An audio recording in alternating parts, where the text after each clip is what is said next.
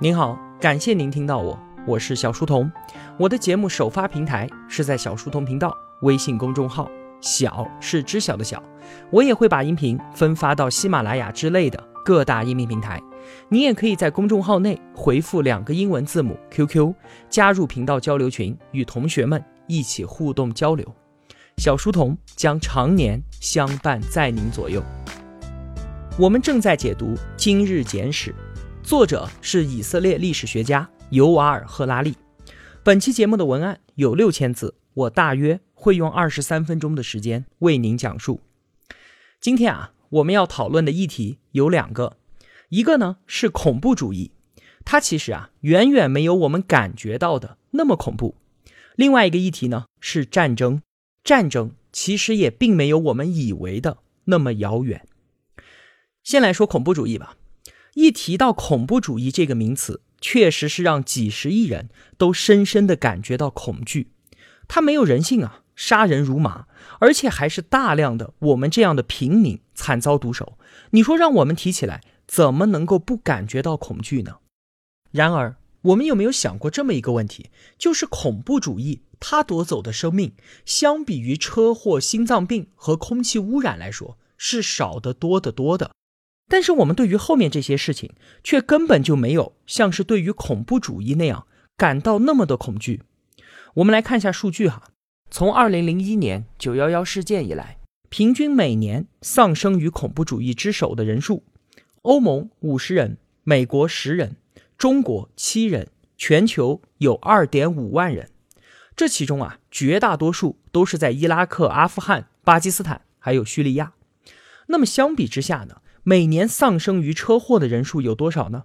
欧洲有八万，是死于恐怖主义人数的一千六百倍；美国有四万，是四千倍；我们中国有二十七万人，是三点八万倍。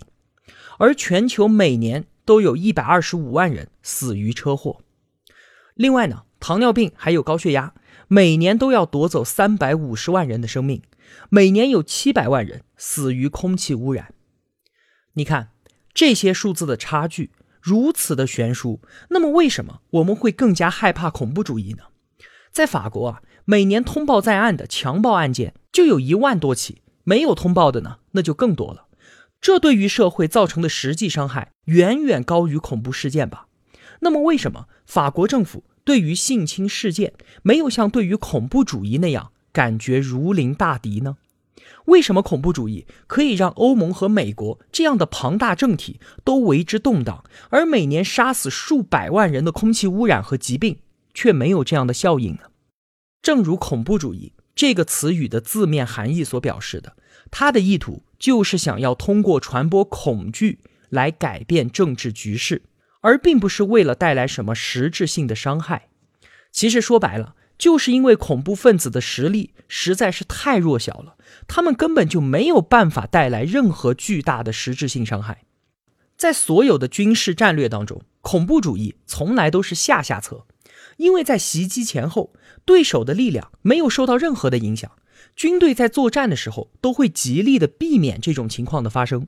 军事行动要的就是一击致命，不仅是激怒敌人，更要让敌人承受巨大的伤害，以此呢。降低他来反击我的能力。比方说啊，日本偷袭珍珠港，在这件事情之后，日本有一件事情是可以确定的，那就是在一九四二年，美国绝对没有办法再派出舰队前往中国香港或者是菲律宾地区了。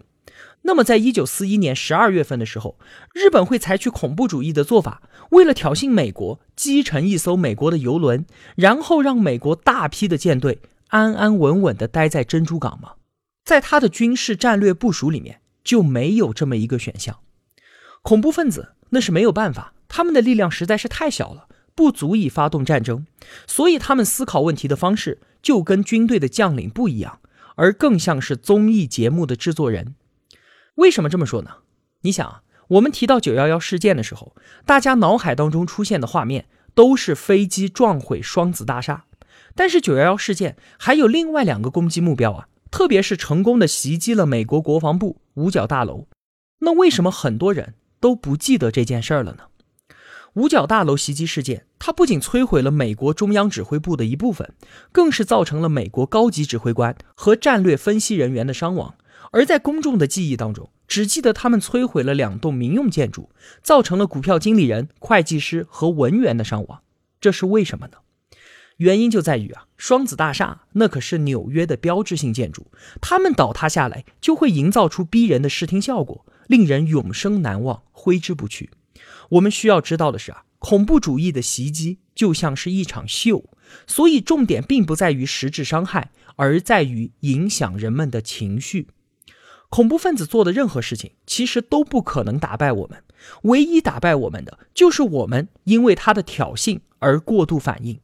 我们过度反应所引发的军事行动和政治风暴，这些东西才是恐怖分子想要的。那当风暴形成之后，很多后果他都是始料未及的，对手可能由此犯下一些错误，权力平衡也就此开始偏移。所以啊，恐怖分子其实就像是一只想要摧毁瓷器店的苍蝇，苍蝇的力气实在是太小了。连个茶杯都举不起来，他唯一的办法就是钻进一头公牛的耳朵里面，让这头公牛因为愤怒和恐惧，在瓷器店里面横冲直撞。而这就正是九幺幺事件之后的景象：恐怖分子刺激了美国这一头公牛，而美国冲进了中东这一家瓷器店。说到这里啊，我们也该回答之前的那个问题了。就是为什么各国政府会对恐怖主义的挑衅如此的敏感呢？根本的原因就在于啊，现代政治的合法性，它是来自于保证公共领域内不受到政治暴力的影响。所以说啊，在政治暴力这个问题上面，哪怕就是一个小小的冲击，只要是政权的合法性遭到了破坏，那政权是很有可能彻底崩溃掉的。在十四世纪的时候，黑死病。那可是带走了当时那里四分之一的人口，但是没有任何一位国王因此失去王位。原因就是当时没有人认为防御瘟疫是国王职责的一部分。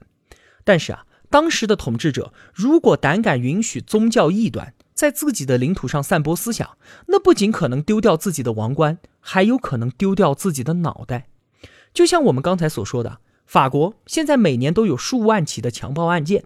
然而就历史而言，国家也并不建立在消除性侵害的承诺之上，但是过去几个世纪里面，西方现代国家的合法性都建立在明确保障境内不容忍出现政治暴力的基础上。那如果我们把目光拉回到中世纪，那个时候的公共领域是充斥着暴力的，如果没有暴力作为后盾，那就没有任何政治博弈的筹码。就连当时的一个修道院的院长过世了，如果继承出现了争议，也需要动用武力来解决问题。所以在那个时候啊，是完全没有恐怖主义生存的空间的。我们可以想象一下，如果在十字军东征的时候，伊斯兰教徒绑架了几个基督徒，威胁说啊，你们赶紧撤离耶路撒冷，不然呢，我就撕票。这非但不会让人感觉到恐惧，反而会招来耻笑的。在当时，如果你没有足够的力量，造成重大的实质性伤害，就没有人会看得起你。所以，你想要威胁别人，也至少先要夺下几座城堡再说吧。那在充斥着暴力的年代里面，搞绑票、搞恐怖主义，根本就不算什么本事。那到了现代呢，可就完完全全的不一样了。中央集权，在许多国家境内已经看不到政治暴力了。绝大部分国家的公民没有必要拥有武力。也能够争取到城镇乃至是政府本身的控制权，就连几百亿的美元、规模庞大的军队、数千艘的战舰、战机，还有核导弹的控制权，都可以在不打一发子弹的前提之下，从一批政客的手中转移到另一批政客的手里面。我们早就已经习惯了这种情况，而且认为这就是理所当然的权利啊。在这个时候，一旦有人死于零星的政治暴力行为，那就俨然成为了对于国家政权合法性的致命威胁。这就像是在一个空的玻璃瓶里面丢下了一枚硬币，从而发出了巨大的噪声。现代国家防止政治暴力做得越成功，就越容易受到恐怖主义的影响。这就是今天恐怖主义如此成功的根本原因。那既然恐怖主义是一场秀，为了要消除它的恐怖，政府呢也就只能同台飙戏。既然公众已经看到了世贸大楼轰然倒塌，那要与恐怖主义同台打擂，场面至少要一样壮观吧？最好有更大的火和更浓的烟。但是这样一来，又正中恐怖分子的下怀，让他们想要的恐怖得到更多的传播与扩散。那我们应对恐怖主义的正确姿势应该是怎么样的呢？赫拉利说啊，起码要注意三点。第一个，政府需要秘密的打击恐怖组织的网络。最有效的方法其实是通过情报和隐秘的行动去打击恐怖主义背后的资金网络。虽然这件事情啊，在电视上面没有那么精彩。第二点呢，是媒体必须要保持客观，千万不要歇斯底里。如果说啊，恐怖事件并没有得到大量的宣传和曝光，那它本身就是失败的。而不幸的是啊，媒体就正在帮着恐怖主义进行大规模的宣传，他们都着迷于报道袭击事件，而且把危险过度的夸大。第三点是在于每个人的想象力，恐怖分子就是俘获了我们的想象力，以此来对付我们的。我们总是一遍又一遍的在脑海当中预演恐怖袭击，回放着九幺幺的滚滚浓烟，或者是最近才看到的自杀式袭击事件。恐怖分子确实是杀害了一百个人，但是他却让数亿人都觉得每一棵树后面都藏着一个杀人犯。我们需要把恐怖分子从我们自己的想象当中给抓出来，认清恐怖威胁的真实程度。就正是因为我们每个人内心的恐惧，才让媒体不断的去报道恐怖主义，也才会让政府对他做出过度的反应。所以说啊，关键的一点就在于，恐怖主义是否能够得逞，完全看我们作何反应。如果我们每个人都能够以安定、以冷静的态度去应对它，那么恐怖主义必然是失败的。那好，讲完了恐怖主义这个话题，我们再聊聊战争。赫拉利给我们的告诫是啊，永远都不要低估人类的愚蠢。在过去的几十年里面，确实是我们人类历史上最最和平的年代。在农业社会的时候呢，因为暴力死亡的人数约占所有死亡人口的百分之十五。二十世纪的时候呢，只占百分之五，而到了今天，不到百分之一。然而啊，从二零零八年全球金融危机以来，国际形势急剧的恶化，好战心呢？也是卷土重来，各国的军费开支都在不断的增长，很多人又开始担心了，说会不会像一九一四年奥匈帝国费迪南大公遇刺，随后引发了第一次世界大战一样，二零一八年在叙利亚或者是朝鲜半岛出现的某些事件，会不会再次成为全球冲突的导火线呢？那么，鉴于现在紧张的全球形势，以及华盛顿和平壤这些地区领导人的人格特质。我们有这种担心，确实是可以理解的。但是啊，我们还是要实话实说，那就是今天和一九一四年相比，已经有很大很大的差别了。其中最大的差别就在于，当时战争对于一个国家来说是极具吸引力的，因为如果能够打一场漂亮仗的话，那对于经济发展和政治实力的提升是相当的有好处。从亚述帝国和秦朝开始，几乎所有的帝国。都是依靠暴力征服而建立的。一九一四年的时候依然如此。当时各个强权也都是因为打了漂亮仗，所以才拥有了当时的地位。你看啊，日本它是击败了俄国和中国，才成为了地方强权；德国呢是打败了奥匈帝国和法国，在欧洲才拥有了当时的领导地位；英国呢是在全球打出了一系列精彩的小型战争，才创造了全球最大最繁荣的帝国。那即使是美国，他的强权地位也不只是因为经济实力，那也是有军事实力在后面撑腰的。他在一八四六年入侵墨西哥，吞并了克萨斯共和国。在美墨战争当中，美国的国土面积增加了两百三十万平方公里，这个数字啊，可是超过了法国、英国、德国、西班牙和意大利国土面积之和。所以啊。在一九一四年的时候，不管是华盛顿还是柏林还是伦敦，这些地方的精英们，他们都很清楚，从一场胜利的战争当中可以获得多少的利益。但是我们回到今天，情况已经完全不一样了。所谓成功的战争，可以说是已经几乎绝迹了。在美国人的记忆里面啊，最大的一场胜仗应该就是冷战了。但是这场胜利却不是依靠军事交锋取胜的。在第一次海湾战争当中，美国曾经短暂的尝到了过去那种老派军事荣耀的甜美滋味，但是之后呢，在伊拉克和阿富汗的军事行动可以说是惨不忍睹，白白浪费掉了几万亿美元。而在二十一世纪快速崛起的我们中国，则是在一九七九年对越自卫反击战之后，就竭尽全力的避免一切武装冲突。我们的崛起完全就是依靠经济因素，还有。一九四五年之后，日本、德国和意大利的经济奇迹，都是在不消耗一颗子弹的基础上取得的经济繁荣以及地缘政治上的影响力。到目前为止啊，二十一世纪强权成功的唯一例子，是在二零一四年的二月份，克里米亚并入到俄罗斯联邦。其实啊，这一次军事行动之所以能够成功，有两个非常特殊的原因。一个呢，就是不管是乌克兰军队还是当地的居民都无心反抗；其次呢，就是其他强国没有介入到这件事情当中。而事实上啊，就在克里米亚之后，俄罗斯还想在乌克兰的其他地区故技重施，结果呢，就遭到了激烈的反抗。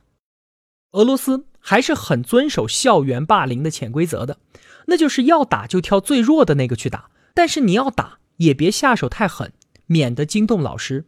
如果说啊，普京真的以斯大林或者是成吉思汗为榜样的话，那么俄罗斯的坦克早就已经冲进乌克兰的首都了。但是普京是知道的，军队和战争在二十一世纪的作用极其的有限。一场成功的战争，前提必须是一场懂得克制的战争。其实啊，说实话。俄罗斯在高加索和乌克兰的战争真的算不上非常的成功。虽然这一仗确实是提升了俄罗斯的大国声望，但是收获到的不信任和仇恨也是水涨船高的。如果我们来算一算经济账，就更不划算了。仅仅靠克里米亚的旅游景点和那些残破的苏联时代的工厂，这场战争绝对入不敷出，就更不用谈因此抽离的外国资本和国际制裁的成本了。赫拉利说。想要看到这场战争决策的局限性，就扭头看一看我们中国就好了。我们维持和平，经济大幅迈进。俄罗斯呢，确实取得了战争上的胜利，但是经济却是停滞不前的。那在今天，为什么就算你拥有了强大的军事实力，但是要打一场成功的、划算的战争，已经不太可能了呢？原因就在于啊，经济的本质到现在已经发生了彻底的改变。在过去呢。经济资产主要都是一些实物，不管是城市、麦田，还是金矿，或者是奴隶，只要占领，只要征服，那就是真真切切的收益啊。到了今天，最主要的资产是科技和知识，而不再是油田和金矿了。这些东西是没有办法用战争来掠夺的。像是 ISIS 这样的组织，确实可以依靠在中东劫掠城市和油田过上好日子。他们从伊拉克各个银行抢劫了超过五亿美元。又在二零一五年呢，靠卖石油赚了五亿美元，看上去确实很有钱。但这是对于 ISIS 来说，如果说对于我们中国这样的大国来讲，我们每年的 GDP 按照购买力评价计算超过二十万亿美元，我们是绝无可能为了区区十亿美元开战的。如果我们真的愿意花上上万亿美元和美国开干，就算我们最后获胜了，难道我们要去劫掠硅谷的那些富人和公司吗？苹果、Facebook 和谷歌这些公司确实是价值数千亿美元，但是这些价值依靠武力根本就抢不回来。毕竟啊，硅谷虽然叫硅谷，可那个地方却没有硅矿啊。那有同学可能就会说，对于战争胜利者最大的奖赏是可以重新调整全球的贸易体系，就像是从前英国击败拿破仑和美国击败希特勒的时候一样，一场成功的战争。就是能够带来巨大的利益，但是啊，我们可别忘了，核武器这一柄永远高悬的达摩克里斯之剑，世界大国之间有谁想要通过战争来洗牌全球贸易体系，已经几乎不再可能了。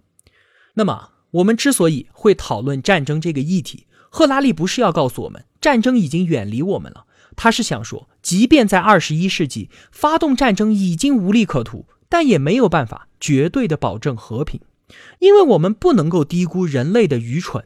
无论是在个人层面还是在集体层面，我们人类常常都会做出一些自我毁灭的举动。在一九三九年的时候，其实战争对于轴心国来讲也是弊大于利的。但是我们的世界不依然深陷战火吗？二战最令人意想不到的就是战败国在战后竟然进入了前所未有的兴盛时期。不管是德国、意大利还是日本，都是在军队投降、帝国彻底崩溃的二十年之后变得空前的富裕。那既然如此，他们一开始还为什么要打仗呢？这一切都是因为人类愚蠢的判断。在二十世纪三十年代的时候，上上下下的日本人都觉得，如果不拿下朝鲜和中国的东北，日本的经济就一定会陷入到停滞。但是事实上，日本的经济奇迹是他在战争上彻底失败之后才真正开始的。作为历史学家的赫拉利告诉我们，人类的愚蠢是历史上最最重要的力量之一，我们不能够忽略这件事情。各个国家的统治者们都把世界视为一个巨大的棋盘，每走一步都是经过了仔细的并且理性的计算。历史上啊，也确实很少有领导人是因为疯了而随意移动棋子的。然而呢，希特勒、东条英机和萨达姆这些人在移动棋子的时候，也都有他们理性的理由。而问题却在于，我们的这个世界比棋盘要复杂太多了，人的理性。不足以完全的理解它，在如此复杂的世界面前，理性和愚蠢也就没有绝对的分别。所以，我们应该多害怕世界大战的爆发呢？过于放心和过于担心都是不理智的。一方面啊，如果人人都一心觉得第三次世界大战一定会爆发，那这就会成为一种自我实现的预言。只要大家都这样觉得，那就会展开军备竞赛，而且会拒绝在任何冲突当中妥协。并且怀疑所有的善意都是陷阱，那这样一来，战争就真的没有办法避免了。而另一方面呢，一心认为战争不可能发生，也是太过于天真了。即便战争对于所有人来说都是巨大的灾难，但也没有任何的神奇或者自然法则能够阻止一种叫做人类的生物去做愚蠢的事情。好了，今天的节目就是这样了。如果我有帮助到您，也希望您愿意帮助我。一个人能够走多远，关键在于与谁同行。我用跨越山海的一路相伴，希望得到您用金钱的称赞。我是小书童，我在小书童频道与您不见不散。